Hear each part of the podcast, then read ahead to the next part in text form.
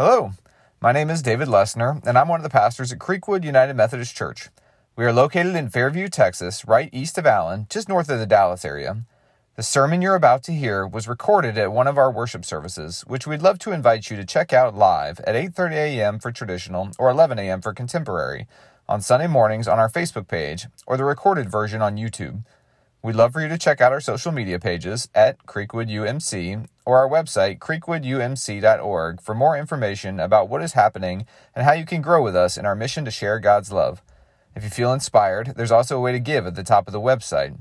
Thanks for listening to this sermon, and we hope it inspires you in your journey with God. I want to read our scripture passage. It comes from Matthew chapter 14. You'll see it on the screen. It's the end of the story where they have, um, they have seen Jesus start to walk on the water. It's in this misty, foggy, un- unideal conditions to see Jesus, and they think he's a ghost. Um, so, verse 28 picks this up and says, Peter answered him, Lord, if it is you, command me to come to you on the water. And he, Jesus, said, Come. So Peter got out of the boat, started walking on the water, and came toward Jesus. But when he noticed the strong wind, he became frightened, and beginning to sink, he cried out, Lord, save me. Jesus immediately reached out his hand and caught him, saying to him, You have little faith, why did you doubt? When they got into the boat, the wind ceased, and those in the boat worshipped him, saying, Truly, you are the Son of God. This is the word of God for all of God's people. Let us say, Thanks be to God. So, as you're driving from where I live, um, you pass several new developments going by, and there's constantly a construction site. And this morning, for some reason, I think it's a God thing, took me back to this experience I had on the first time I ever worked on a Habitat for Humanity build house. Um, and I got to go, or you know, showed up at the beginning of the build. And when you show up at the beginning of the build, there's, I mean, there's nothing but trailers with tools and building supplies and a slab that is largely, you know, ready to go uh, on the ground. And you show up there, and there's a whole bunch of people, and you do big pomp and circumstance to um, kind of dedicate the process, start to dedicate the house, you know, invite God into the moment, and, and get to know the homeowner a little bit. So it was a really moving experience. I'd never been a part of this before, and I'm really excited that this mom with um, two middle school kids is going to get her own house. She's worked very hard for this. Um, and so during the process, we are um, starting to hammer things and I go up next to her and think, okay, as the pastor of the church, I should get to know her and introduce myself. And so I go over and I introduce myself, and she goes, Oh, I'm so glad you're here. Have you ever built a house before? I said, Oh, no, this is my first time. And she said, Why are you building my house then? and I was like, Well, that's a fair point, I suppose. And um, so I said, Well, have you ever built a house before? And she goes, No, it's my first time. And I was like, Well, why are you building a house then? Um, and she said, Because I have two kids that I want to sleep in the same place night after night. I thought that was just the most poignant why answer for why she was engaged in this. Because getting approved for a Habitat house is not like you walk up to a counter and someone hands you a Habitat house. You have to have an economic plan and some kind of uh, sustainability to, uh, to be able to afford that house or to pay back a little bit of the loan as it goes on over course. There's no interest involved, but you pay back the loan. You have to show up every Saturday to work on the house. And you have to have just a whole lot of faith that A, people like me are going to build a house that will last for a long time but B, you show up to a slab and someone tells you not just there's going to be a house there, but there's going to be security and hope and promise. And for those who are applying for habitat houses, that's not something that they always see. I was really impressed with this woman's faith as faith is defined in Hebrews 11:1. Now, faith is the assurance of things hoped for, the conviction of things not seen. Her being able to picture not just a house, but a life and a future, hope for her children to have a stable place to come and do their homework at night and to graduate high school and go to college. These were dreams that didn't exist for her when she were growing up, but she had worked so hard to get to this point. And you have to wonder what it is that compels somebody or what it is that drives somebody to get out of the boat and step through the massive amount of hard work that they have to do, the massive amount of uncertainty that they have to muddle through in order to reach that goal. How do you see something that you don't know exists? How do you envision something that you can't see? And we've been looking at kind of the states of matter as a metaphor in this story of walking on water. And we can all see solids because the atoms are so closely bonded together that they, even though you are sitting on something that's moving right now, it's so closely knit together that it, you can see it. But as you know, liquid becomes translucent or transparent because uh, heat is introduced to it. So think of when you introduce chocolate to a microwave or put a marshmallow in a microwave, what happens? Right? What happens if you put too much heat into a marshmallow? You're cleaning up the microwave for three weeks afterward. So when you introduce heat into a system, it dissipates the atoms. They start to spread out. Well, they also become where you can't see it as well. Things start to melt in that way. Introduce even more heat, energy, chaos into the situation, and all of a sudden you get the air that's around us right now. We can't see it necessarily because it is just a gas that is going around us. So, how do we take all of this that we can't see and imagine and bring it back to something that is solid ground? Well, you do the opposite. If introducing heat into something causes more chaos, you've ever heard the expression, if you can't stand the heat, get out of the kitchen? People have emotional breakdowns when it's too hard, when there's too many big waves, when the boat is too small. What happens when you take heat out of the equation? Right? When you take heat out of the equation, there's no such thing as cold in physics. There's just an absence of heat. So you take heat out of the equation, and all of a sudden, you know, uh, water vapor turns to water, and water turns to ice. It goes through. Well, there's a process called deposition. That it, if this ghost of Jesus that they're seeing, this gas, this ethereal concept even of Jesus, I think this is something we do in Christianity in 21st century is Jesus or Christianity. Jesus is just this kind of conceptual figure that might have existed. And, and even if we say he did exist, we just look at this conceptual ethereal ethic of Jesus instead of the real life Jesus who's walking on the water.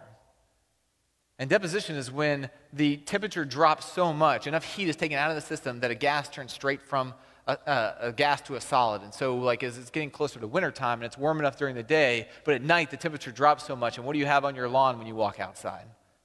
You got frost, you got crystallized. All of a sudden, you can see what you could not see before because you've taken heat out of the system. You've taken chaos out of the system.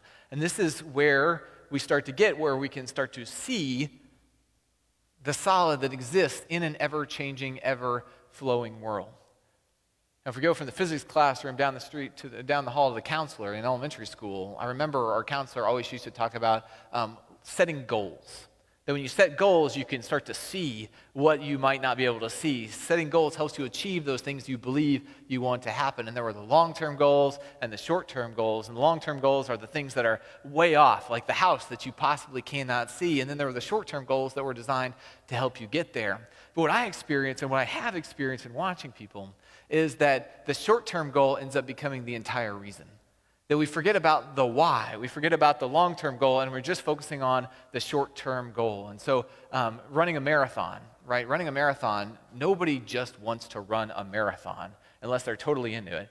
You run a marathon because you're over 40 and you want to prove you can still do it. Um, you run a marathon because you want to get in shape and be healthy, right? You run a, run a marathon because you're competitive and you want to beat other people, or you have a, a larger goal that you want to make it to the New York Marathon so you can compete against the best, right? There's always a bigger why in there, but uh, or, or losing weight, for example. You don't lose weight just to lose that five pounds. You lose weight to have good blood pressure and a healthy lifestyle so you can and even beyond just the healthy factors so that you can live for your kids you can live for your spouse right there are bigger whys involved long term but we tend to focus on as we get so enamored with, I've just got to lose that five pounds, or I've just got to run one mile, and lose sight of the why. And what I found happens when we lose sight of the why and we take our eyes off of the bigger prize is it tends to look like this.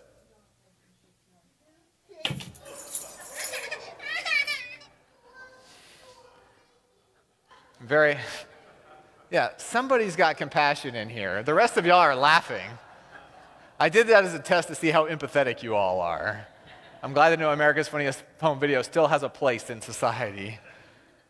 When we take our eyes off of a larger prize and we're only focusing on the short term goals, we tend to run into walls or we tend to sink. That's when, um, this is when Peter in the story is, you know, I'm just so amazed at the faithfulness he has. Everybody else sees a ghost. And Peter kind of says, he hears Jesus calling. And in verse 26, Jesus answers and says, I am. It's me. But he uses I am. And it's the same, it's a Greek transliteration of the Hebrew that Moses, uh, that Moses hears from the burning bush, that God speaks to the burning bush in Exodus, where Moses says, Well, who are you? And the burning bush, God says, I am. And it's where we get that word Yahweh. The, the sacred name of God in, in Hebrew is Yahweh, and it's I am and I will be. It's I am and I always will be. I am here and I always will be here. And so Peter hears this I am and has enough conviction to say, well, if it's really you, call me. Bring me out of this situation. Call me. And there's a, there's a lot of theology in there of we don't act, God calls and we respond. God is the one with the perfect vision, the perfect ideal, and so we respond to God's perfection. And so Jesus is off in the distance and calls Peter, and Peter, without hesitation, jumps out of the boat onto a bunch of waves, onto this high windy thing. And the thing is, is for a little while, he's able to go. For a little while, he's able to walk on water. He is able to break the laws of physics because he is, has such a dedication to this vision. Now, what I think he has that inspires him to get out of the, of the, uh, of the boat is, is not just faith, but it's an experience of grace. And grace can do powerful things. I think Peter has remembered and, and, he's seen the feeding of the 5,000, where Jesus took compassion on those 5,000 people. And so, yes, there was the miracle of turning three, uh, five loaves and two fishes into feeding of 5,000 or more people, but it was also the compassion and the empathy that Jesus had for that big crowd where he could have left them by themselves. He chose to handle that problem because in God's kingdom, we don't leave people behind. Right? He's already seen that Jesus has been willing to go engage with people with leprosy or skin disease, that everybody else said, Well, you're unclean, you're not invited into the community, go out there so we don't have to deal with you and we don't suffer what you're suffering. And Jesus was the one who was willing to go and grab them by the hand and touch their eyes and put his hands on their ears and on their eyes and all, you know, on them so that they not only could be healed of what was affecting them, but they would be allowed to come back into the community. They would be accepted again. I think Peter has this vision of what the world could be like if we truly walk in the footsteps of the very real living Christ who very really touched people and invited them back into belonging and back into love so that they knew that they had something to offer to God. And Peter is captivated by that. And I don't, we don't know anything about Peter's history. We don't know if he had been perhaps ostracized. We know he was not the elite of the elite because then he would have been a Pharisee or a Sadducee or a priest or something like that. Peter was you know, a fisherman. And so we know he wasn't the elite of the elite. So did he see a world in which someone like him might belong to something larger and something more grand? Or was it simply his compassion that he saw this immense moment of grace and he was struck by this of saying, I want to be a part of something better and larger than I have before? I was in ministry with a gentleman, his name was Brian. And um, Brian has this, you know, I, I, don't ever want us to lean on, like, we don't all have to have amazing conversion stories or anything like that. But Brian would have called himself a Christian. And um, Brian was, um, work, he, he, started work during a time, and I think the term is company man, I guess this is what I've heard. But, you know, he started work with a company, and, and it was at a time where you finished work and then you went out with the guys afterward. And so Brian went to work and then he went out with the guys. Well, what do you do when you go out with the guys after work? You go to happy hour. And what do you do at happy hour? Well, you start pounding down beers. And so Brian started socially drinking. He had drank in college a little bit, but he started socially drinking. And he, you know, got competitive and he would drink with the guys and try and go a little bit farther. Well, somewhere in the process of this, he met his wife and they got married. And, and Brian's kind of heat level, his stress level with work, with marriage,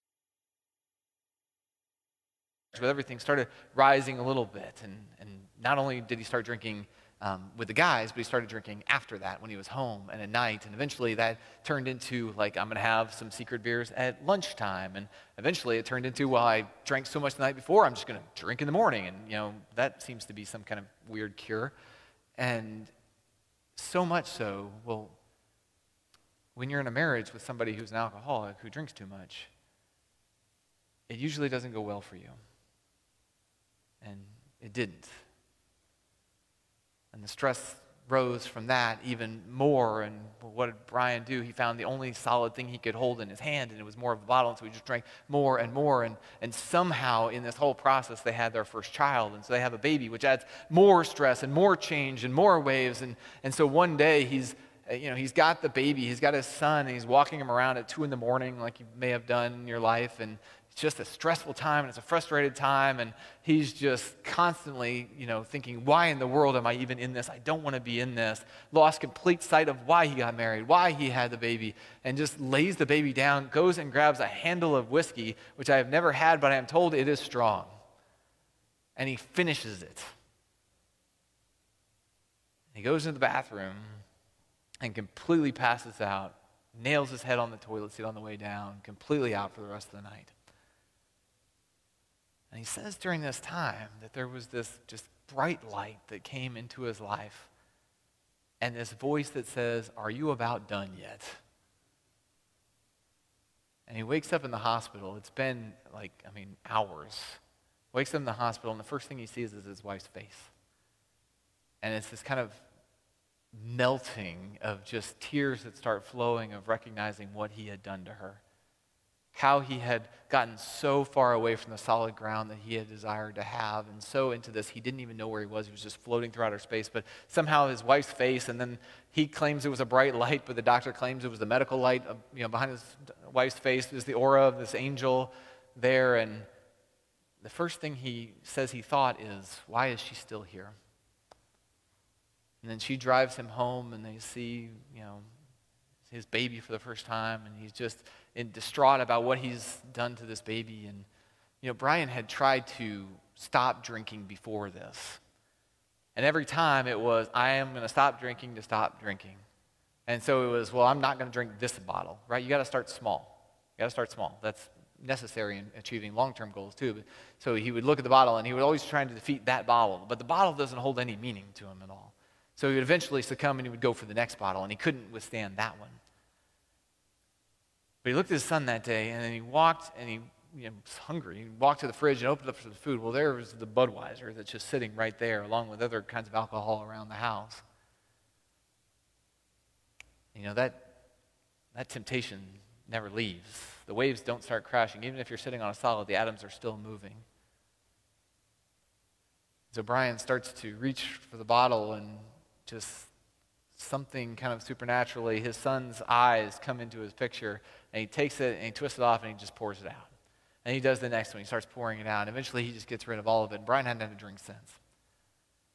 Because Brian stopped trying to defeat a bottle and he stopped trying to make it from bottle to bottle, but instead he had a longer vision of the goodness of life and the love that he was meant to share, the love he was meant to experience. Someone asked him, Are you done sinking yet? Are you done here? Cry out to me for help and I will pick you up. And it was Jesus in this moment that lifted him up.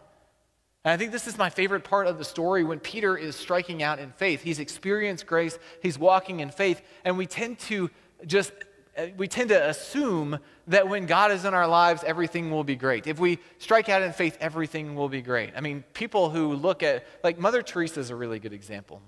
Uh, Mother Teresa, um, everybody assumes, just had this like, really deep faith, that, and she worked with the people who were suffering in India that no one else would touch, the untouchables in that caste system. And um, everyone just, I mean, she's been beatified. I mean, she's sainted by the Catholic Church. Everyone assumes that she just had this incredibly strong faith to be able to do that. But in her autobiography, she talks about this dark night of the soul that lasted for two thirds of her ministry career. That for two thirds of her ministry career, she doubted whether God existed or not because she saw the suffering that was around her but this long term vision that Jesus had painted of a room that was prepared for each and every one of these people. A long term vision that the mother with two kids had a room prepared for her and needed some good news at the end. This long term vision of a world in which Revelation paints where all those people with leprosy and all the blind and lame, there are no more tears or fears or struggles in the world. And she was so captivated that, by that that even amongst her doubts and even amongst her own fears, she kept going because that vision drove her. That solid vision that Jesus painted drove her amongst the waves so she could handle the ebbs and flows and the changes of life to where she could keep doing ministry that changed the world, that changed a lot of individual people's lives, at least, and gave us an example of what it means to be compassionate with even the least of these. What I love that Peter does in the midst of walking on water is he feels this strong wind, and we've all been there. We all have some goal, we all have some measurement. I, you're here on some level because you're at least somewhat intrigued by the story of Jesus. You're at least somewhat captivated by this world with no tears and no fears and no pain that's painted that Jesus will bring in resurrection, We're at least captivated by this idea of eternal life, that death is not the end of things, but life continues on because we've seen Jesus resurrect in an actual bodily form. Like on some level, we've been going this way, but then, you know, we lose our job, or we have a bad day, or we lose a friend, or, you know, some kind of catastrophe happens, and it's a strong wind, and all of a sudden we just think, oh, I've got to get through the day. Some of us, it's not even a catastrophe that happens. Some of you, it's just Tuesday, and you're trying to make it to seven different children's events in the same hour.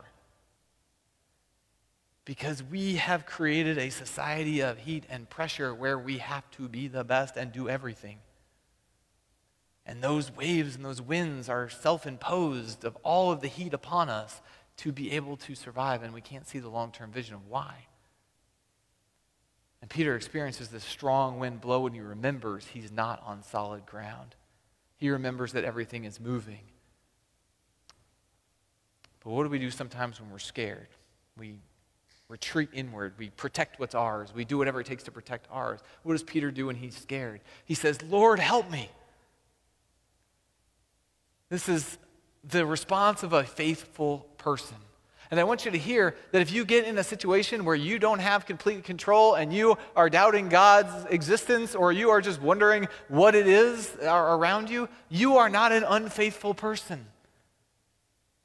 It's giving you an opportunity to once again reach out and say, Lord, help me. Because what's Jesus' response? He runs over there and immediately picks Peter up. And, and one thing that is confusing as some parts of the Bible are, the thing that exists from Genesis to Revelation is that whenever God's people cry out, God shows up, God responds.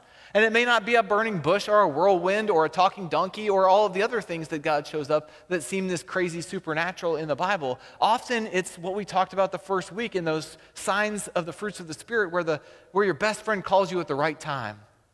Or your kid just says something outlandishly graceful and loving to you, and it's just the right moment. When God's people reach out, when people reach out, because God loves all people, God responds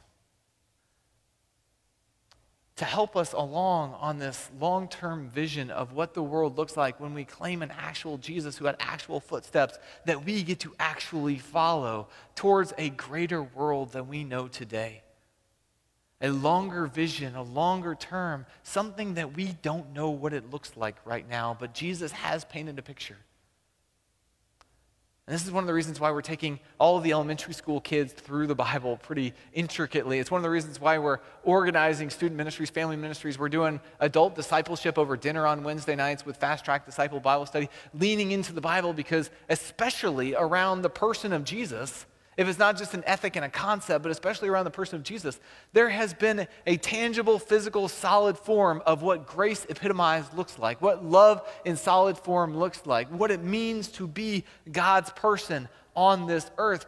We have something to look towards, and it, and it may seem long off for some of us, either personally or just the way the world looks. It may seem a long way off. And that's okay. There's short term goals. There's little things we can do along the way.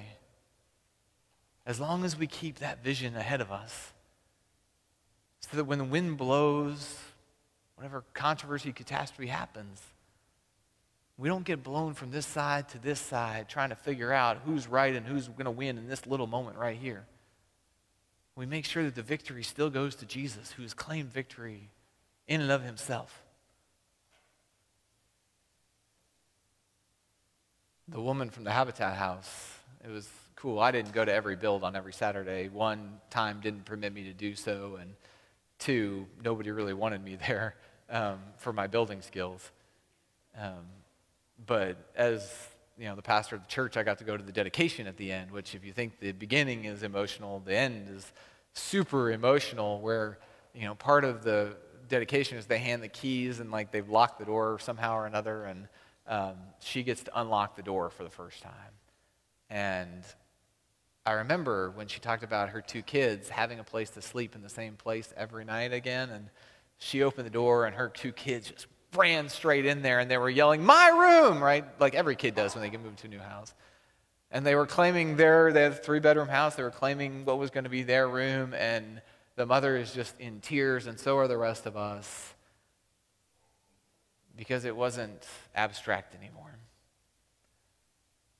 it was how we saw faith become something we could see.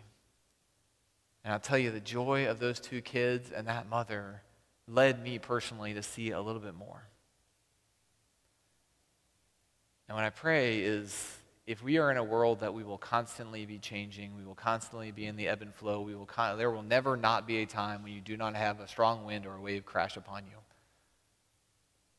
What I want to invite you to is a vision of more.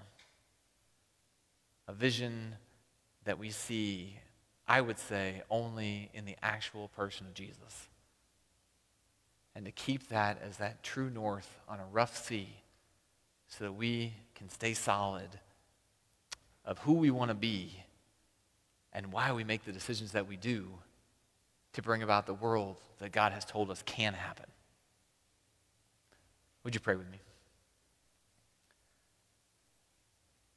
Gracious God, we thank you for the Spirit that is amongst us.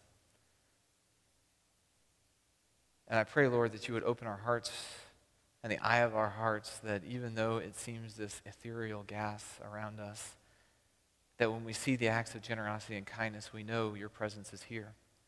As you are said, that you are here and you will be here. And so as we leave this place, God, I pray that um, our eyes would be open to see just the, the numerous ways in which you continue to show up and continue to push us to um, a greater and better and more generous and just and peaceful world. And that when we feel like we are retreating because the waves and the wind are too strong for us, that we might cry out for you in faith that you will always pick us up. You will always respond in love to draw us further out into the waters to where one day maybe we might even walk on the waters in solid faith too. So, God, it's in gratitude that we worship today, that you continue to call us continue to use us and continue to show us that no matter what waves may come, that there will always be solid ground in your loving kindness. It's in your son's name we pray. Amen. Thanks for listening. We would love if you could leave us a review on whatever platform you are listening today and let us know how we are doing.